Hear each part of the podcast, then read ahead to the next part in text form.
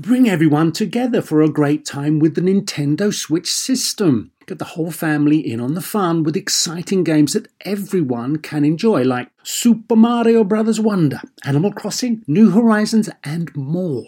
Nintendo Switch has three different play modes all in one system. Play in T V mode, tabletop mode, or handheld mode when you're on the go. Visit nintendo.com slash us slash switch to learn more. Games rated E for everyone. Apple Card is the perfect cashback rewards credit card. You earn up to three percent daily cash on every purchase, every day. That's three percent on your favorite products at Apple, two percent on all other Apple Card with Apple Pay purchases, and one percent on anything you buy with your titanium Apple Card or virtual card number. Visit apple.co slash card calculator to see how much you can earn. Apple Card issued by Goldman Sachs Bank U S A, Salt Lake City branch. Subject to credit approval. Terms apply. Welcome to Star Talk, your place in the universe where science and pop culture collide. Star Talk begins right now. Welcome back to Star Talk Radio. I'm Neil deGrasse Tyson. This is a special best of Star Talk Radio. We'd like to call it our Time Capsule Show. Today, we're going to highlight some of our celebrity interviews from the first two seasons. And let's start with my friend Stephen Colbert. Right now, I'm with Stephen Colbert in his office. And I think he's out of character at the moment. We'll find out. We'll find out. Let's see how I feel about science. If I give it any credence at all, you know I'm not in character. So, Stephen, I... I as of today, I've been on your show six times. Now, I might otherwise get a big head about that, but I, I've seen other scientists on your show often. So I'm led to think that you actually have a soft spot for science. Am I am I delusional there or what? I, I love science. My dad was an immunologist, and um, I, uh, I, I I'm I'm thrilled by science. Um, When I was a kid, um, it was education was valued in my house, and, and because I was the son of an academic and, and someone who was a medical researcher, um, science was number one. Um, th- th- though we're also a very devout family too. Like my mother is sort of mystical Catholic, my father is sort of intellectual Augustinian or or you know uh, uh, like uh, Aquinan uh, Catholic. But you understood the value of science in your life and in society. Absolutely. I mean, yes, absolutely. My father, uh, no fan of uh, herbal medicine. No, repeatable results. Repeatable results. That was the mantra. So are you a science geek or just a science enthusiast? I'm a complete geek, but I wouldn't I wouldn't I wouldn't uh, give myself the um, honor of calling myself a science geek, because I think you have to have more knowledge of science. I have appreciation for science. I really, I love hearing scientists talk. I love, I love, I love new discoveries. I love people who are full of questions at all times. I think you've transformed the landscape of, of, of comedic talk shows, or talk shows at all. The fact that you recognize scientists as having a role in the dialogue of how, what drives the nation. Well, science is hard. Let me put it that way. Unless you approach it, I think, from what I know, unless you approach it with joy and fascination and drive and all of those things, um, hint to me that the things that scientists are trying to explain to us must be pretty interesting. And so I take them at their word and I have them on to try to explicate that, open the, the rosebud of their knowledge or their desire in front of us so that we can see the beauty of the rose ourselves, if you know what I mean. That's beautiful. Thank you.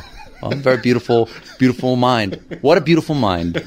So, uh, wasted. I, I don't, I don't want to put you on the spot, like asking yeah. you to pick your, your favorite children, but among all of the, the frontiers of science, which science, which branch of science excites you most? I, I it's rep- astrophysics, Neil. Stop fishing. It's astrophysics. It kind of is astrophysics. It kind of is astrophysics because it asks such enormous questions. You know, the the the the the. the uh, so you're not just saying that because I'm sitting here right next to you. Of course I am, but I also mean it. Um, you know, I I, I love like uh, first questions. Why are we here? Or rather, how are we here? And then you can obviously interpret your why, but the how the how are we here question is, is enormous and, and fills us with awe, and and that is, you know, certainly uh, cosmologists and astrophysicists approach those things. And that's, that's what we do. That's, we live that. We live that. Uh, mm-hmm. And that that's there's a, it's a it's a high calling. Stephen Colbert, he's a cool dude, man. See, you need more Stephen Colberts in the science world. You really do, because he is he's sexy and he's charming, but he was raised by a scientist, so he speaks your language. Yeah, so that's that's, that's my whole point. It's science needs a makeover. You need Queer Eye for the science guy. And you're talking to a woman who gets a lot of her stuff from T V, but it can also stimulate it in another direction. For example, get, remember I had an interview with Stephen Colbert for this for this show, and he he commented on science fiction. Let's see I'd what like he, to know what he has let's to say. see what he has to like say him. about what role that played in his and life. And you're bugging me right now. All right. Science fiction was incredibly important to me. You know, when I was ten, I remember I had this tremendous headache one day. And I was over at my brother Ed's house. I'm one of eleven kids, and, and he's the second oldest. eleven? I'm one of eleven children, yes. And there were certain sciences that my parents didn't practice. And uh, I was on uh, lying on his bed at his house, or in a guest bedroom at his house, trying to sleep off this headache. And he was a huge science fiction fan, and he grew up in the nineteen fifties and had all these great original pulp um, science fiction, and some from the sixties and seventies too. And I I picked one of the the the books off the shelf, because it was right about head level, and it was The Long Arm of Gil Hamilton by by Larry Niven. And I read it lying there after my headache was gone, and I was hooked. I read nothing but science fiction, and at the same time, Cosmos came out by Carl Sagan. And um, so had you not gotten this headache, you might not have stared that book down to write it. I'd never. I mean, no, no, I would, not, I would not have been captured by um, – kind of like the romance of science, if I might talk about The Dragons of Eden by, by Sagan. By Carl Sagan, yeah. Yeah, yeah. Uh, um, uh, Meditations on the Romance of Science. Isn't that what it's called? Yeah, that's the subtitle of it. Yeah, yeah. yeah. Uh-huh. Uh, Dragons of Eden, Meditations on the Romance of Science, which I then... Oh, am- no, no, no, no. That one. Oh, no, no. That's Broke His Brain? Broke His Brain, yes, oh, okay.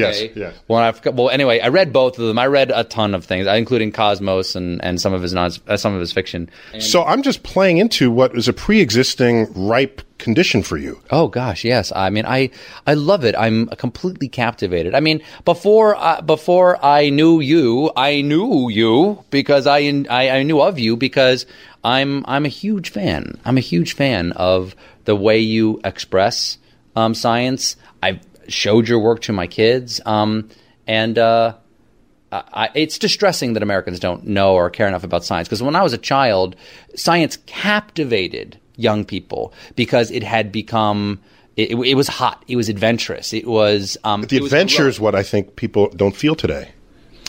M- maybe not. I think I think it's because we were promised things like the wrist televisions and the jetpacks, and they didn't come fast and enough. The bubble cars and the right. right yeah and the bubble cars, all that, you know. Um, we were promised uh, uh, too much by the Hollywoodization of science. One way to get people excited is to try to get scientists to get you sort of jazzed about it. But their entertainers, I think, can play their role as well. In, in my time with Steve, with Stephen Colbert, we chatted. Good segue. No, we did. We chatted about he he marshaled the Colbert Nation, his supporters, his fan base, yeah. to to take action to try to influence what NASA was going to do with their next voyage to the space station. I mean, this is remarkable that, that he would value it enough to then marshal his people, his peeps, to do this. But that, yeah, and th- I want to hear about that, because that's my whole point, is that it is our responsibility, once you know something and you have a voice, like we do right now, mm-hmm. to make that voice known and to say to people, this is really important. Well, let's go. Let's check out, uh, picking up on my interview with Stephen Colbert in his office. You're listening to Star Talk. On my official bio for years, I, I wrote that my birthday was the date of the moon landing, just to see if anybody would ask me and see if somebody would like catch what day I was using. Um, which is the, it's is it twenty-fourth? That's a geek thing to do. twenty-fourth of July? No, tw- twentieth of July. twentieth of July. I anyway, I put down twentieth of July. That's there. A geek thing to do. You, oh, I'm a total card carrying. Okay. Card carrying geek. Uh, I don't remember. Um, I don't remember Apollo eleven. Uh, even though my mother swears, I was, I guess I was five. My mother swears that, no, you were up like every other child in the world, and you were in front of the T V, but I, I don't remember it. My first remembrance of space was the nineteen seventy eclipse. That eclipse. Yeah, that, there, there was a couple of big eclipses then. And the seventy-one, that's the, I think that's the Carly Simon eclipse. Which one? The, oh, total eclipse of the sun. Yeah, yeah, yeah, uh, uh, yeah. Um, went to Nova Scotia, right? Right. That one went up yeah. to New England, and yeah. but through the middle of it would have gone up. Right, it would have been where you lived, yeah. right? Yes, I think my mother thought that when I stepped outside, my eyes would burst into flame inside my head. I think I was allowed out for like a second or something like that. Um, I, I, I, I remember the launches. I remember, I remember um, the president welcoming people back. I, I ate space food sticks. You know, from Pillsbury, I think, or Carnation. I forgot who made them. And um, I had little moon modules. Um, I was I was thrilled. Uh, I remember we were we were allowed the very first shuttle uh, when the Enterprise came off the back of the. The Enterprise was a non-orbiting shuttle. It was just to test the aerodynamics exactly. of it. Exactly. And so uh, NASA threw a bone to the, geek, the the Star Trek fans and called it Enterprise. We were all impressed by how much you were able to mobilize the Colbert Nation to vote on your behalf for the space station. And I looked up the numbers. You had five times the number of votes than the next highest vote-getting name for the space station module. So this this is this is impressive. It's a little scary, actually. Well, all I can say is whatever the next one was, like Harmony or Cooperation or something like that, they need to get a, a legion of rabid fans. They need a they need a, a a robot army to attack people like I have. But did that response surprise you, or did you because no, they could follow? I'm not. I am. I am. I have tremendous faith in the nation, and like I was surprised in two thousand six when we got um, uh, fifteen million votes for the bridge over uh, the Danube in Hungary to be named after me when there are only ten million people in Hungary. That surprised me a little bit. But okay. once once we achieved that, I thought, like, I better be careful where I point this. So it also means you you can you have the power to affect change in society that others wouldn't. So you could use sort of the humanitarian aspect of yourself to, to do that one day, perhaps. If my character weren't hideously selfish, that would work out. But unfortunately, everything is just related to, he's the most insecure person. Let me show you what I just got. And I'm sure this will play beautifully on the radio.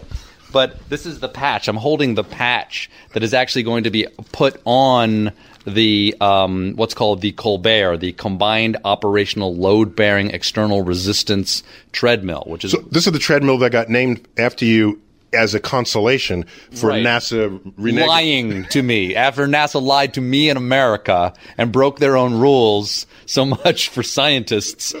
They named the, a new treadmill after me, which is being launched in August. And I hope to go down there for launch. But I just looked at this treadmill, and it's a, it's a little cartoon of me and my head on top of the cartoon running on a treadmill, and around it has my name, as all things must for my character. And I saw this today, and I thought, my goodness, is he insecure? Does he need reaffirmation at all times? And that's why he'll never achieve anything good, because it always has to be about him. So going forward, you're not without power of influence of people's feelings and moods. I am enormously powerful, Neil. No, your character is. Oh, that's true. That's true. I forgot. Wake I'm up. Your- exactly. You're the geek. Your character's got the power. Exactly. Uh, so where, what do you think you can do going forward? We all know what the rest of us can do, but you have a unique platform. I actually, I, I love having scientists on, and um, if I can have them on and and add comedy to the fascination of their subject, then well, that's that's just a honey ball that might make people swallow what I think is the real treat, which is excitement and engagement um, by questioning the world around you, because um, oh, the world is so full of a number of things. I think we should all be as happy as kings. And all you have to do is look for the question that you want to ask about the natural world around you. And um, well, then you, you are given the gift of a lifetime of entertainment and enjoyment just by being alive. Stephen Colbert, thanks for being on Star Talk. Oh, it's my pleasure. Thank you. That was great, listening to my interview with Stephen Colbert from back in season one. Still coming up in today's show, we sit down with comic royalty, the late Joan Rivers, and Daily Show funny man, Jon Stewart. Don't go anywhere. More of Star Talk Radio after this.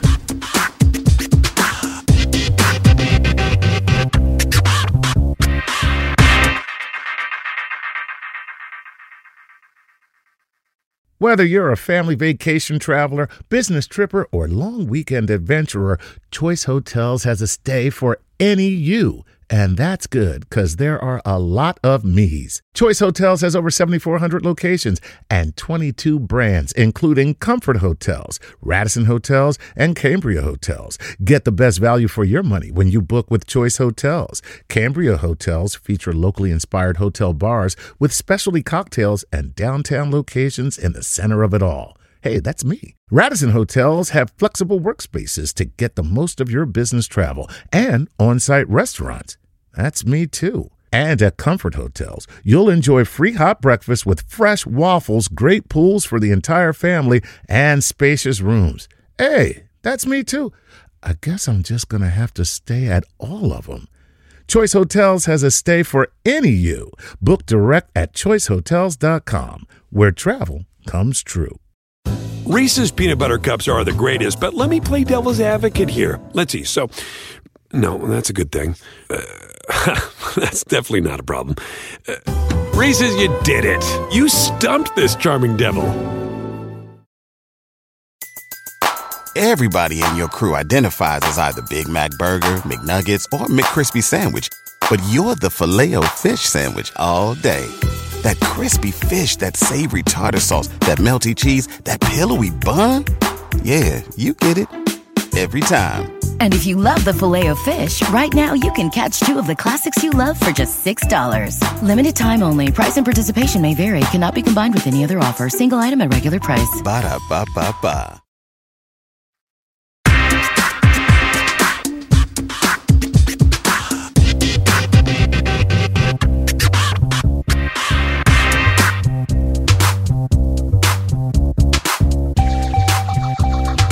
Welcome back to Star Talk Radio. I'm Neil deGrasse Tyson. You're listening to our first ever time capsule, a quick rewind on our comedic friends who have visited the show.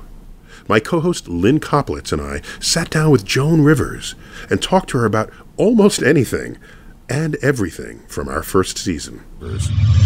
Star Talk Radio is here in Joan Rivers' library, and I'm Neil deGrasse Tyson with Lynn Koplitz. And Joan Rivers. Joan Rivers. Joan, Joan. It's my library. I should be in here. Okay. Okay. Makes sense.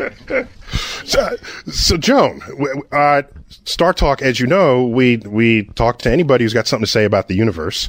And we know you had stuff to say about everything, including the universe. So I just want to start off. I had like a bunch of questions I want to ask you. Um, you realize that in space, particularly in orbit around Earth, there's like no gravity. There's like zero G. And on the moon, it's like one-sixth G. And so you realize it, it's um, with less gravity, things float. Do you, do you have any thoughts about that? Do you th- ever thought of living in space because things float? No, what I've thought about is I know that if you go uh, around the Earth, if you go backwards, you get younger. Oh, that was in, in in the movie Superman. Yeah, but yeah, but that that's not real though. That was just Superman. Well, apparently uh, Suzanne Summers now lives in a, in a rocket ship. So no, I don't like the outfits. So I wouldn't live in outer space. So, so it's all about the clothes. Yes, I'm sorry. I agree, but I like the idea of zero gravity, Joan, because um, without zero gravity, gravity is what pulls everything down. So it does give us that, that more uplift. That's the only reason I would even consider going in space is the idea of I don't have that drag yes. down. So, but, so, Joan, you don't need any more uplift, apparently. No, is that no, no, no, no. The point is, yeah, so you, you would have things up, but you still have to wear those stupid spacesuits. Oh, good point. They look like gay exterminators. I don't like the spacesuits. Good point. So, I, so even even if you're floating, no one knows because you're wearing a spacesuit. Yes, suit. You're in a stupid spacesuit. They don't know. You, you can't get your toes done. Those big boots, you know, the gravity boots. It is so not for me. So, so you want open-toed gravity boots? I would like if I was good. I will wait to go on the moon until they figure out a way you can look nice. No, I see. I could totally see you doing for Q V C something. Something designer in the whole, the aerospace line. What, what do you we could do, do first? The moon pin. And it makes you look thinner. You look thinner. Joan is hilarious. What an icon. Isn't she great? She is. I, I think it sounds like, I love listening to this because I, you know, I haven't heard it yet. And it sounds like Joan and I are two little kids playing, and you keep coming in like the papa, like the teacher, like, and really, astrophysically speaking. That's because I'm sitting between the two of you during that interview. I felt like, you know, I'm, I'm like, why am I even here? You know, because you all just like resonating. Because you were keeping us both down to earth and sane. You know, and plus Joan's been around for many decades, as we know. And I don't she, think she'd appreciate that. Well, no, she'd be, she'd admit to that. And she's, of course, around for the, uh, in the nineteen sixties. And we recently had, uh, in June twentieth, July twentieth, two thousand nine was, of course, the fortieth anniversary of the Apollo eleven landing. And Big so deal. Always wanted to know what people were thinking and doing back then. And so I very much, I, I wanted to know that from Joan. Let's find out what she had to tell us. Okay. I was at Fire Island, and I remember that we had a wonderful little house, my husband and I, and we had friends over, and I remember sitting and watching, as we all did, on television, watching them land on the moon. And then all those insane rumors started that they were, they didn't land on the moon, they did it in a, in New Jersey, in a, in a, in uh, a hangar. In a hangar, remember all that stupidity? And it was very exciting, and I remember that China, do you remember this, came out and said, we have our own space plan, and we will have, I remember this clearly, a restaurant up on the moon in two thousand one. China made a big announcement, and is, Israel already made reservations. But I remember China saying that, you think you're so smart, we will have a restaurant up on the moon in twenty-five years. And I thought, oh, just say how smart we are. Well, I have to say, but it would have no atmosphere. No. Oh, oh. Am I allowed to crack you, a joke every now and then? You're allowed to try, baby. It was really fun because I got to go back to some of the shows that I really loved, mm-hmm, mm-hmm. and um and that I thought were comically rich, that I thought Joan would really enjoy. And you know, I, one of the best ones was the Virgin Galactic. Oh, space, space tourism. tourism. We had to bring that subject to her. I, I, we just had to, because I just, you know, I interviewed people on the street for that show, and um, just so people at home know what we're talking about, it was on space tourism, and Richard Branson um, has Virgin Galactic. The space, entre- the, the aviation entrepreneur, Richard, billionaire. Entre- yeah, he's not going on the first voyage, but, but he's w- really pleased to take two hundred grand from you to put you on it. Selling tickets to it. Yeah, and... um. And everyone, I interviewed people on the street, and, and a lot of seniors mm-hmm. were all for it. And a lot of the young people were like, heck no. And you yourself, Neil, said no. You were like, I'll try the fifth or sixth one. I, you, I, I, I, I heard too much about maiden voyages of ships. That's exactly. We've seen blimps blow up. No, thank you. I've seen those stories. So right? I wanted to know what Joan at, at seventy-five years old, what her reaction would be. Well, let's find out. Only if there was a first class section. There isn't. Jojo, right now, there's no flight attendant or meal included. Nope. And you can sit next to anyone. Nope. Nope. Nope. It might not even have a bathroom because it's just oh. a flight up and then back. It's just like it's a it's suborbital and you come back. No, I definitely like first class. I like my own bathroom. I want to be given earplugs. I want to be given... No, I would not go. Wouldn't you be angry if you didn't get a window seat? That was my whole thing. For two hundred grand? For two hundred grand, I want a thing that's, that you can sleep on. Absolutely. Sleeper seat. Definitely a flight attendant. For two hundred grand, rubbing your feet. A flight attendant? I want three gay men lined up. mm-hmm. So we, we asked Joan about aliens in space visiting us and, uh, you know, what she thought about that. All right. Do you think that there is life uh, out in outer space? If, as we know life. That's a perfect question. That's a good question. Excellent question. And if you look at how big the universe is and how common the chemistry is of life, we're made of ingredients that you find everywhere in the universe. Carbon, nitrogen, oxygen. It's the most common ingredients in the universe. And the universe is vast. And it's been around a long time. It would be inexcusably egocentric to suggest that life on Earth is alone in the cosmos. But we keep thinking the search is for intelligent life. What we might find is like pond scum. Like at this point, we're dumbing it down. We're sli- we slime mold. Anything. anything any, any. So, so that's an interesting point. If if we find life out there, it could be smarter than us or dumber, right? Do you have a, like a feeling about that? If they're smarter than us, are you worried they might treat us the way we treat, that would make us pets? Right, right. But I always wonder. The whole universe, it's something so incomprehensible, at least to me, because it, where does it stop? Where do you fall off? Mm-hmm. You know, and if it goes on forever, are there other planets that we could eventually connect with? Should we fear aliens coming to us, or should they fear us if we visit oh, them? No, I think we should fe- be terrified if they're coming to us. terrified. I don't want to know about it. I don't have to make friends with them. I don't want to wear a dog collar.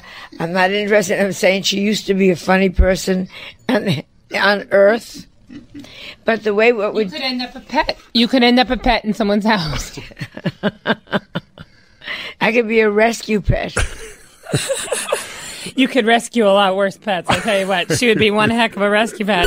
But comedians are observers of culture, and science is, I think, when it's the, the material for comedians, I, I'm charmed and tickled to realize that it can be a com- of comedic substance. I mean, I, I, I can't. No, we asked Joan.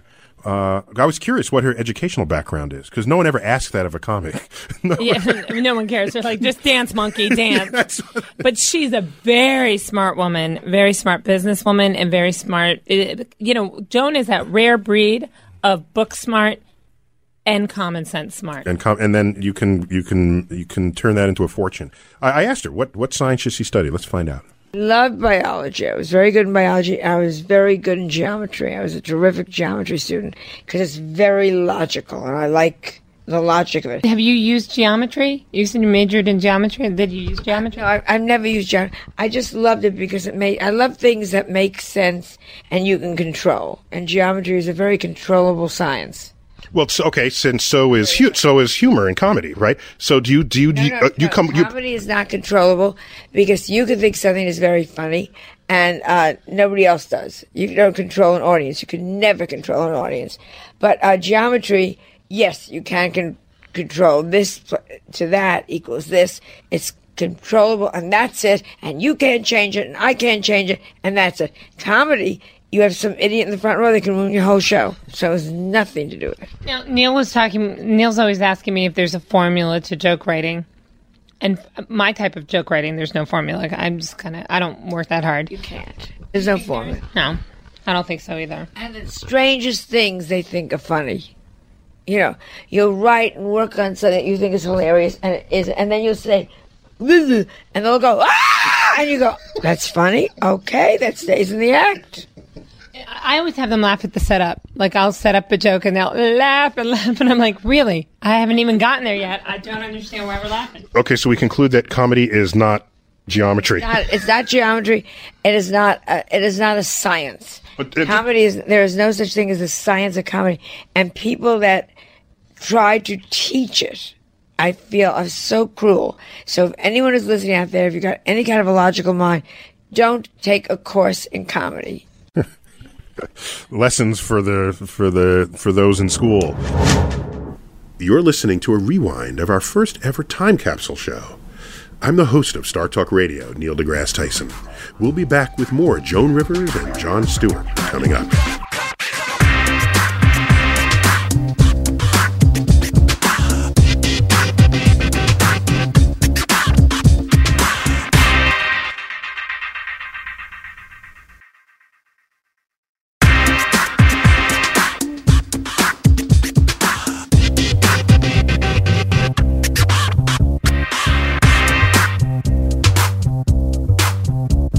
This is Star Talk Radio, and I'm Neil deGrasse Tyson. Welcome back to our Time Capsule show. Let's finish up our interview with the late comedic legend, Joan Rivers. I, I always want to know if somebody owns a telescope and what people's reactions are to them. So uh, I asked that of Joan. Let's see what she says. We did a whole show on telescopes. That was, in fact, our opening show. Oh. Yeah, so, because it was the anniversary of Galileo, four hundredth anniversary of Galileo and his telescope. I, I dated him. Galileo? And, uh, the telescope was, he had a very small, you know what, and so he made this long. It was small. It was an extension. You know how men... The bigger the telescope, the smaller the... Yes. The bigger the telescope. Oh, Joan. Our, the, our listening crowd are right now peeling Spock ears back, getting so angry. We're not going to watch that roast. How dare she? Um... So, did you ever own a telescope? Yes. As a matter of fact, I have one. Uh, I have a country house, and I have uh, views of the mountains, and I love to look at them. I own a telescope. Also, again, it, it's a great decorating prop. Okay, wait. And when you say you love, you look at the, you love to look at them. You love to look at the sky, or you love the, the mountains, not the other neighbors. No, no, I like to look at the mountains in the fall because it's pretty. I don't care what the no, but I, I think it's I think it's um wonderful. I love the heavens. I think they're very beautiful. I can't even find the stupid Milky Way though. I'm not very good. Well, not from New York. You're not going to find Milky Way. You got to be like in the boonies for that. I feel better because I I can't find the North Star. If I was stuck in a boat, I'd be screwed. I, no, it'll give you G P S, and then you, then you're good. Oh, yeah. When Stephen Colbert was on the show, mm-hmm. we asked you asked him a great question that I love mm-hmm. about about about science and where does he feel we should be by now? Yeah, yeah. And he was flustered because he said he thought we w- he would have his own robot and flying cars. So we asked Joan the same thing. What she wanted for, for out of science by yeah, now. Yeah, what, what, she, what she expected. Okay, let's see what she said. My cousin married a woman who was at uh, Harvard who worked on making spaceships edible because if anybody got worked on this the day she died in a program at Harvard, because if they went up and they got stuck in space, it would take them like eight or ten years to get somebody else up there to bring them back. So she, I would say, how are you, Shirley? And she'd say, we made the most delicious s- split pea desk. That's nasty. It's That's true. It's really true. Really. It makes sense, though, when you think about it, when it because it made sense. If they're stuck up there and they say, Lynn, we can't, we're starting right now, Lynn, to figure out how to get you down. We'll be up there in two thousand fourteen. What are you going to do? You're going to start eating your spaceship. I mean, I, I, that's what I was going to say is, first of all, I would lose weight before I went up because I I would not want people looking at me with a bottle of A one going, oh, she's got the big booty. We start with her. We finish with that little one over there. This is the one we start with. I asked her if she'd ever seen a U F O. Oh, you, okay, let's let's see if she has. No, but I have a friend who is doing a documentary on it, and uh, she has interviewed so many really smart people who will not give out their names because they feel it will really hurt them by saying they have seen it. I have not seen it. A friend of mine in Connecticut uh, saw them, and they're very. She and the husband saw it in their car together. But I don't know. I never had anyone from Harvard or Yale ever come up and say, I've seen a U F O. It's always like two idiots with no teeth. Exactly. You know, I saw it. I was, you know, I was skinning a rabbit, and there it was. I mean, those or, they, or, they use it, or they use it as some sort of excuse for something. I'm sorry I didn't come home. I was abducted by aliens and probed. But I also had another friend who's very smart, who um, he, he does Alf. You remember Alf, the yeah. the, the funny little comedy? The show, the, the T V show. The Alf. T V show and the character. And he writes Alf. And he swears he was in his house at Malibu, and he opened up his eyes, and there was this thing hovering right outside his window, and then uh, woke his wife up, showed it to her, and then again it went away. So I know two people that I respect that have seen them, and then a lot of people that are asses that I don't respect that have seen them. But none of them are dragged like an alien carcass in front of you to look at.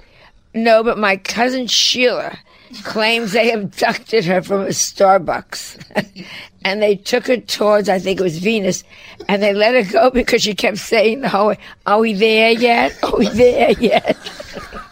We asked her one last question. I was what what did what did she want to see happen in her lifetime scientifically? What kind of discovery? What?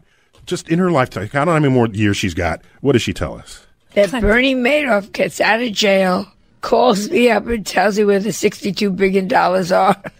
Then you can die? After Bernie and I spend it all. Okay. He'd be a good one to slap. Now, what would I like to see? Uh, I mean, I would like to see the, the planet cleaned up. I think it's uh, we're being very serious for a second. I shouldn't be. But uh, I think it's a disgrace what we are doing to our atmosphere. It's a disgrace what we are doing to our planet. And I think we better clean our, ourselves up. And also, I'd like to I'd like to live until they can tell me nothing is going to fly in from outer space and destroy us. That is very scary when they say a meteorite may come down and may kill you. And that's terrible. It just makes me want to charge up more on my Amex card. Me too. That's so funny. I have the same way. Can you tell me exactly when it's going to hit? Um, wait, wait. Actually, so it's not the day we'll tell you it'll never hit. It's the day we tell you that if it's headed towards us, we can do something about it. Yes, yes. That, yes, I just want to know. Science, I think, wastes so much time on stupid things, and I think we should clean up the universe and clean up the space, and uh, don't worry about going out into space. They'll come and find us. So, Joan, any any parting thoughts for the Star Talk audience? Just that I think how wonderful it would be if there was something out there and if they were all single and Jewish. Single and Jewish. A billion thanks to Joan Rivers for joining us on Star Talk Radio. Now let's get to our next interview with T V star and comedian Jon Stewart. He sat down with us to talk about his then new book, Earth, A Visitor's Guide to the Human Race. Check it out. It's his book that's out now, Earth, A Visitor's Guide to the Human Race. And in this book, it, it's imagined as just something that we leave behind after we're extinct and aliens come and find it. And that's how they learn all about us. The idea that we've been stalking the universe for all this time. Right. So let's let's begin that interview. And in fact, it was I, I, I taped it live in his office a few weeks ago, and we're slicing it into our program, and we can chat about it as we uh, interrupt it at will to comment on where it's going and where it's coming. Let's start it off. Very good. Love your book. Man, Thank what a, you. what a concept that Thank is. I don't know why nobody did it thirty, forty years ago. Because nobody wanted to waste that much time. But we did here at the show. Everything, and that's why we did. Everything is in that book. It is hilarious. It is fun. And the full title is Earth, the, the book. The book. And the premise there is Alien civilization's guy. gone. Right. All that's left is here is the book. And they pick up the book, and this is how they learn about us. This is our record of the entirety of man's existence here on this Earth. This is like how the Voyager record that went out into space, That's that exactly captured right. culture. Stardate. The only difference is it's obviously a, an abbreviated somehow okay. in that uh, two hundred thirty-four pages. Obviously. What's your, what's your favorite part of that book? I have my favorite parts, and I'll share them with you in a minute. The favorite parts for me are the smallest jokes that we came up with in periods of delirium, like it was never a good idea to judge a book by its cover, and it's a picture of Wuthering Heights, and on it was a picture of a dog going to the bathroom. You know, that kind of thing. So just some of the most ridiculous little silly jokes uh, are some of my favorites. And, and what I like about it is its breadth of subjects that it covers. For example, in the section on psychology, there's no real psychology listed there. Well, I was a psychology major, so I know just how little there is to list. to list. There's really nothing. So you have all this like pseudoscientific stuff listed That's right. there. That's right. You're just telling it like it is. Telling it like it T I is. So it's it's t- taking names and, That's right. and and all those things. We don't Pluto like is in there.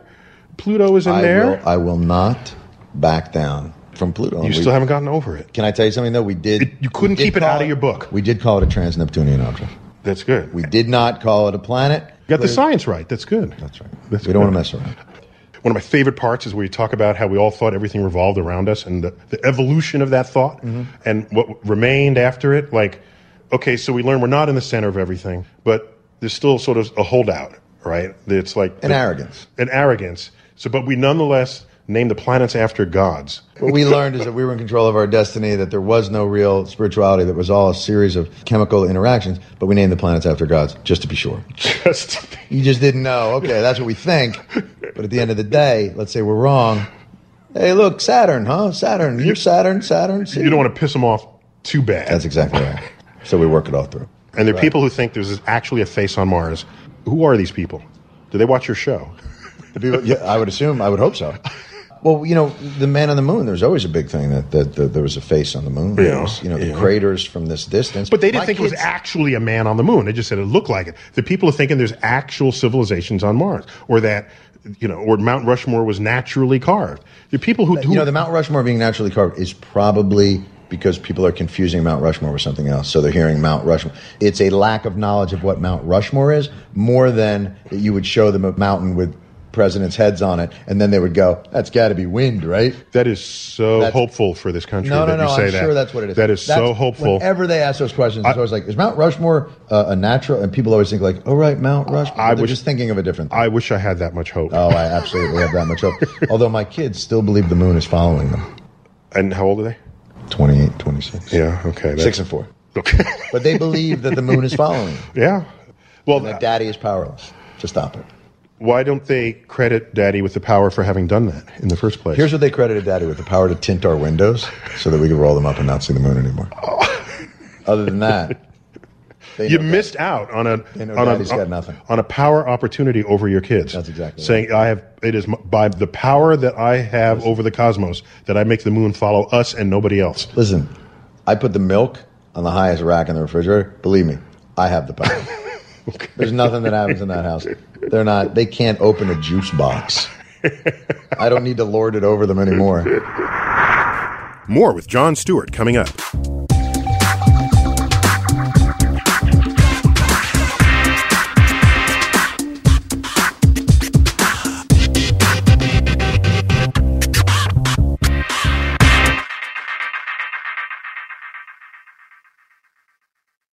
You can make money the hard way becoming a bullfighter, or save money the easy way with Xfinity Mobile. It sure beats making money as a human cannonball. Now through March twenty-first, learn how existing Xfinity customers can get a free line of unlimited intro for a year when they buy one unlimited line. That's hundreds of dollars in savings on your wireless bill. Visit Xfinity Mobile dot com today. Restrictions apply. Xfinity Mobile requires Xfinity Internet. Reduced speeds after twenty gigabytes of usage per line. Data thresholds may vary. Everybody in your crew identifies as either Big Mac Burger, McNuggets, or McCrispy Sandwich. But you're the Filet-O-Fish Sandwich all day. That crispy fish, that savory tartar sauce, that melty cheese, that pillowy bun. Yeah, you get it. Every time. And if you love the Filet-O-Fish, right now you can catch two of the classics you love for just six dollars. Limited time only. Price and participation may vary. Cannot be combined with any other offer. Single item at regular price. Ba-da-ba-ba-ba. Planning an international trip and want to learn the language of your destination? Then check out the language learning program Rosetta Stone on desktop or as an app. Rosetta Stone is designed to immerse you in the language you're learning. Plus, the True Accent feature even gives you feedback on your pronunciation. Don't put off learning that language. There's no better time than right now to get started. For a very limited time, listeners can get Rosetta Stone's lifetime membership for fifty percent off. That's fifty percent off unlimited access to twenty-five language courses for the rest of your life. Redeem your fifty percent off at Rosetta Stone dot com. Today. More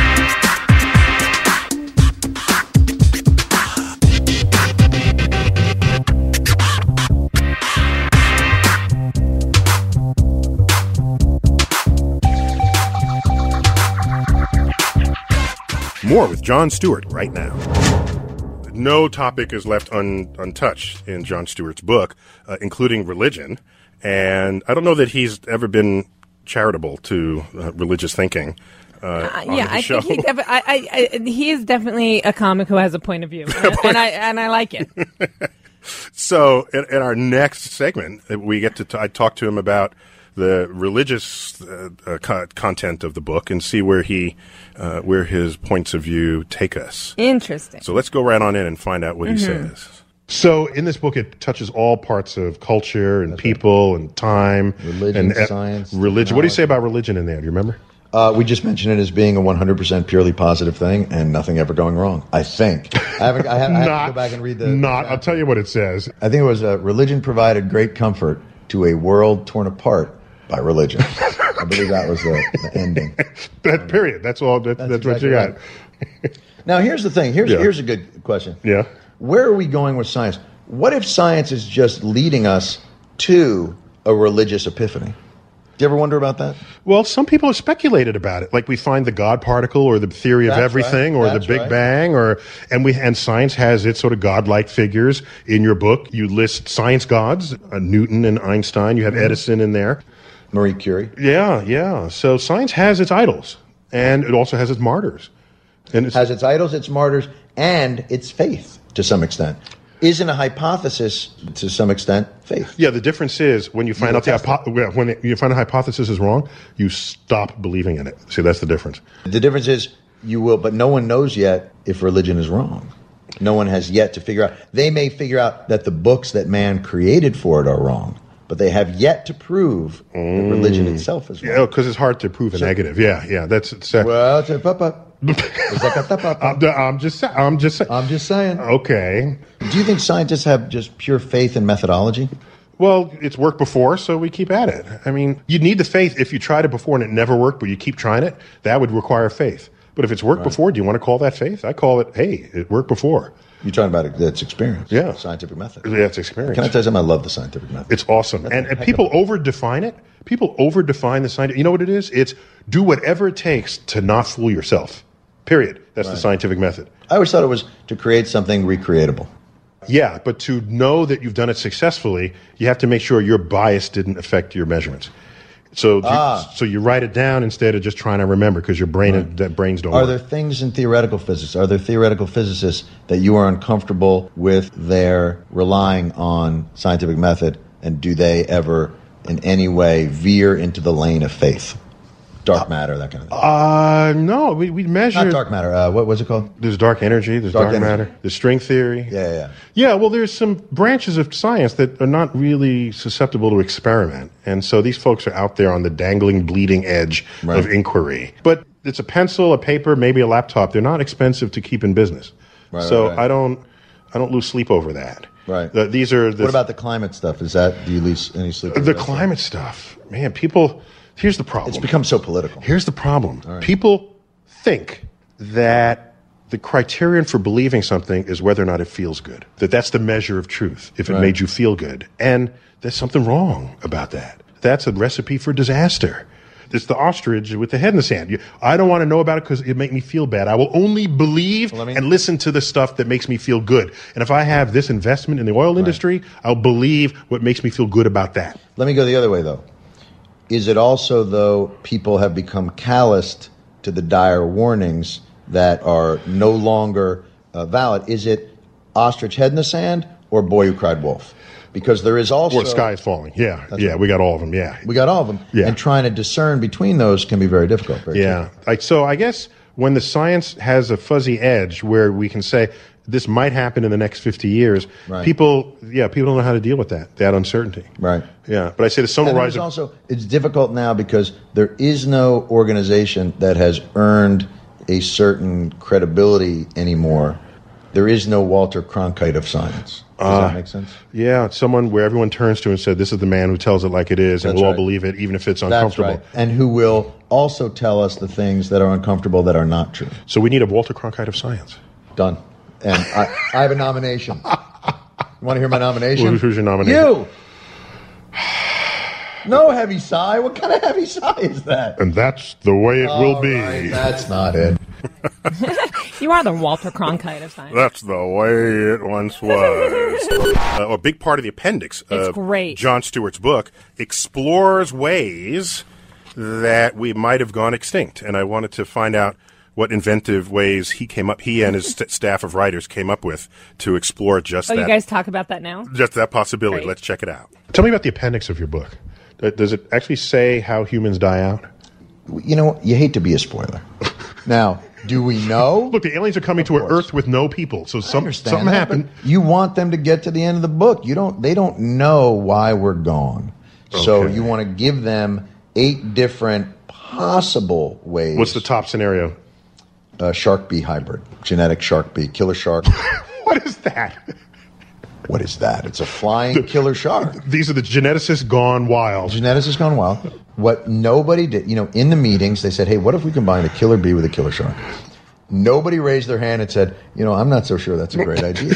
So they went ahead and did it. And no one said, let's not do that. And wouldn't you know it, imagine killer sharks that live in giant hives.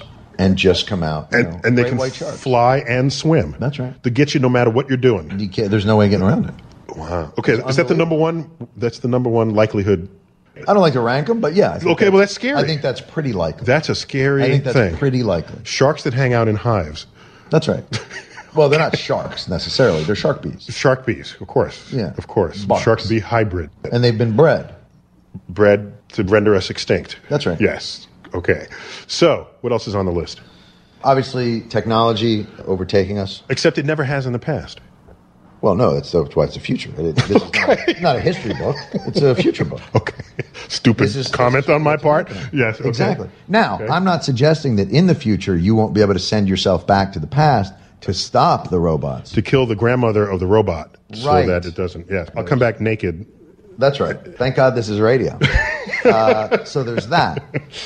Obviously, superbug. You know, I'm not gonna. I'm not gonna lie to you. Like a, like a virus kind of bug. Like an Andromeda strain. Yeah. Yeah. Okay. That's cool. Turns us all to, to dust. Yeah. For those who are not old enough, in the Andromeda strain, the oh, the virus rendered blood into powder. into powder. Yeah. Yeah. Yeah. And it, like instantaneously, we're like. You'd walk out in the street, and you're like, cars would still be there. Everything, else. everything, yeah. You're in, and in, people were just frozen. In, in situ death. What a yeah. great movie that yeah, was. Yeah, yeah. Mm-hmm. Uh, oh, Death by Black Hole. Hadron Collider, the guys are like, oh, uh, there's nothing going to go wrong here. Bonk. Wrong. Oh, we're not going to create a molecule that eats all other molecules. Wrong. If the world ends in that scenario, the last words uttered on Earth by man will be, hey, it worked. Jon Stewart, thank you for being our inaugural guest. Stop it. I enjoyed it very much. For Star Talk Radio. A big shout out to all the guests, and I hope you enjoyed our first time capsule show. I'm Neil deGrasse Tyson, and until next time, keep looking up.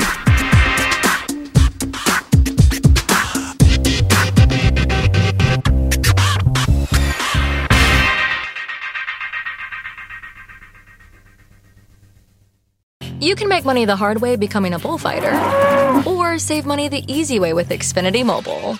It sure beats making money as a human cannonball. Now through March twenty-first, learn how existing Xfinity customers can get a free line of unlimited intro for a year when they buy one unlimited line. That's hundreds of dollars in savings on your wireless bill. Visit Xfinity Mobile dot com today. Restrictions apply. Xfinity Mobile requires Xfinity Internet. Reduced speeds after twenty gigabytes of usage per line. Data thresholds may vary. Everybody in your crew identifies as either Big Mac Burger, McNuggets, or McCrispy Sandwich. But you're the Filet-O-Fish sandwich all day. That crispy fish, that savory tartar sauce, that melty cheese, that pillowy bun. Yeah, you get it. Every time. And if you love the Filet-O-Fish, right now you can catch two of the classics you love for just six dollars. Limited time only. Price and participation may vary. Cannot be combined with any other offer. Single item at regular price. Ba-da-ba-ba-ba.